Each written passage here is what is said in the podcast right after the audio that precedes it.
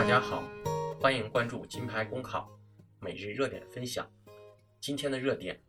来自南方都市报吴渊中的文章：出台彩礼规定，彰显父母官思维，是政府机关乱作为。近日，河南台前县下发台前县推进移风易俗、树立文明乡风建设德美台前实施方案，以及台前县农村红白喜事标准。参照指导意见等文件，对红白事的彩礼、酒席等标准提出指导意见，要求彩礼总数控制在六万元以内，喜宴酒席控制在十桌以内。针对网友质疑，该县文明办工作人员表示，文件不具有强制性，在前期宣传工作完成后，这些标准将进入村规民俗，由村委会进行监督和处罚。如果真的呼吁、引导，而非强制性规定，倒也无可厚非。但这位工作人员说法显然自相矛盾。果真不具有强制性的话，为何还有监督和处罚？监督也有强迫压力不说，处罚与制止更是强制性的典型标志。即便像规定要求的那样，让村两委第一时间介入，没有没收、罚款。驱散等强制性措施，也因为是违反当事人意愿的强行性行为，具有强行性质。只不过在强制程度和效果上有不同罢了。更让人匪夷所思的是，这种政府制定规定让村委会执行的做法，固然会避免官民冲突，也不需要政府付出执行成本，却会不可避免地带来问题。规定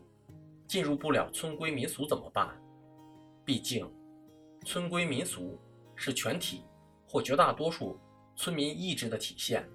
而非对政府规定的贯彻。如果政府的规定、意见或标准不被村民认同，是进不了村规民俗的。况且，对这种纯属村民私事而不属于集体事务，又与他人无关的事情。能否以村规民俗方式强行干预，本就存在正当性嫌疑。退一步讲，即便使规定顺利进入村规，也会产生执行难题，因为与政府官员和其他工作人员不同，村官是村民兼职，平时要像其他村民一样，为了谋生而外出打工或忙于其他私事，而红白喜事。则是每天都会发生的，并不像选举那样三年才一次。他们会置自己的生活问题不顾，对每家每户的每一件事情都那么关心吗？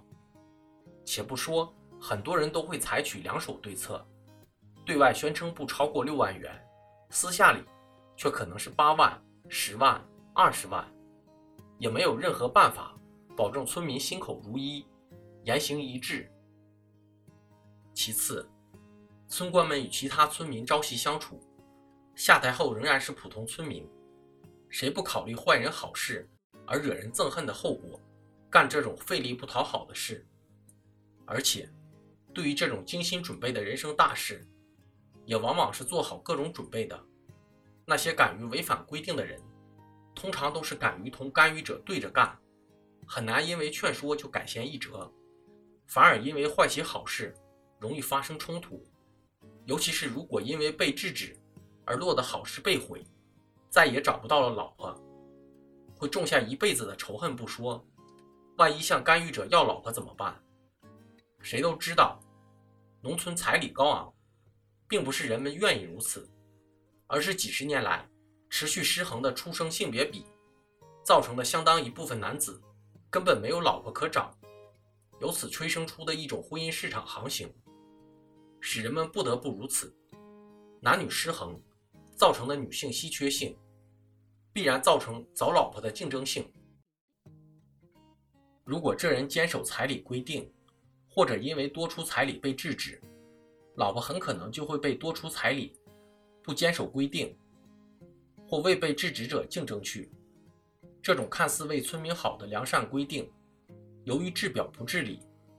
并不能改变性别失衡。和老婆稀缺的问题实质，必然让老实人吃亏，因为遵守规定、听从制止，而落得找不上老婆的下场。如果没有办法解决农村男子找老婆难的问题，不能保障给遵守规定者都找上老婆，这样的规定实际上是害了老实人。本来，人们作为自己的主人，并对自己的行为负责。也只有自己最清楚自己是否好找老婆，有无与女方还价的能力，经济状况如何等情况，因而自己掌握自己的命运，自己的事情自己做主，根本就是不言自明之理。包括政府、村官在内的任何人，都是不应乱干预的。这既是现代公民人格的基本要求，也是区别于古代臣民属性的本质特征。近年。各地频频上演的政府或村官民俗干预老百姓婚丧嫁娶，以及包办酒席闹剧，不仅引起了正当性质疑，制造了无谓的矛盾冲突，也让人看到很多官员仍是满脑子的民众缺乏自主能力，要对他们进行教化的古代父母官型思维，没有一点现代公民与政府关系常识，这样的人如何能行使好政府职能？知道该管什么，不该管什么。通过这样事件，让人看到，不是老百姓愚昧落后，以及如何抑制不良民风问题，而是一些官员理念落后，以及如何让他们转变观念，胜任政府工作问题。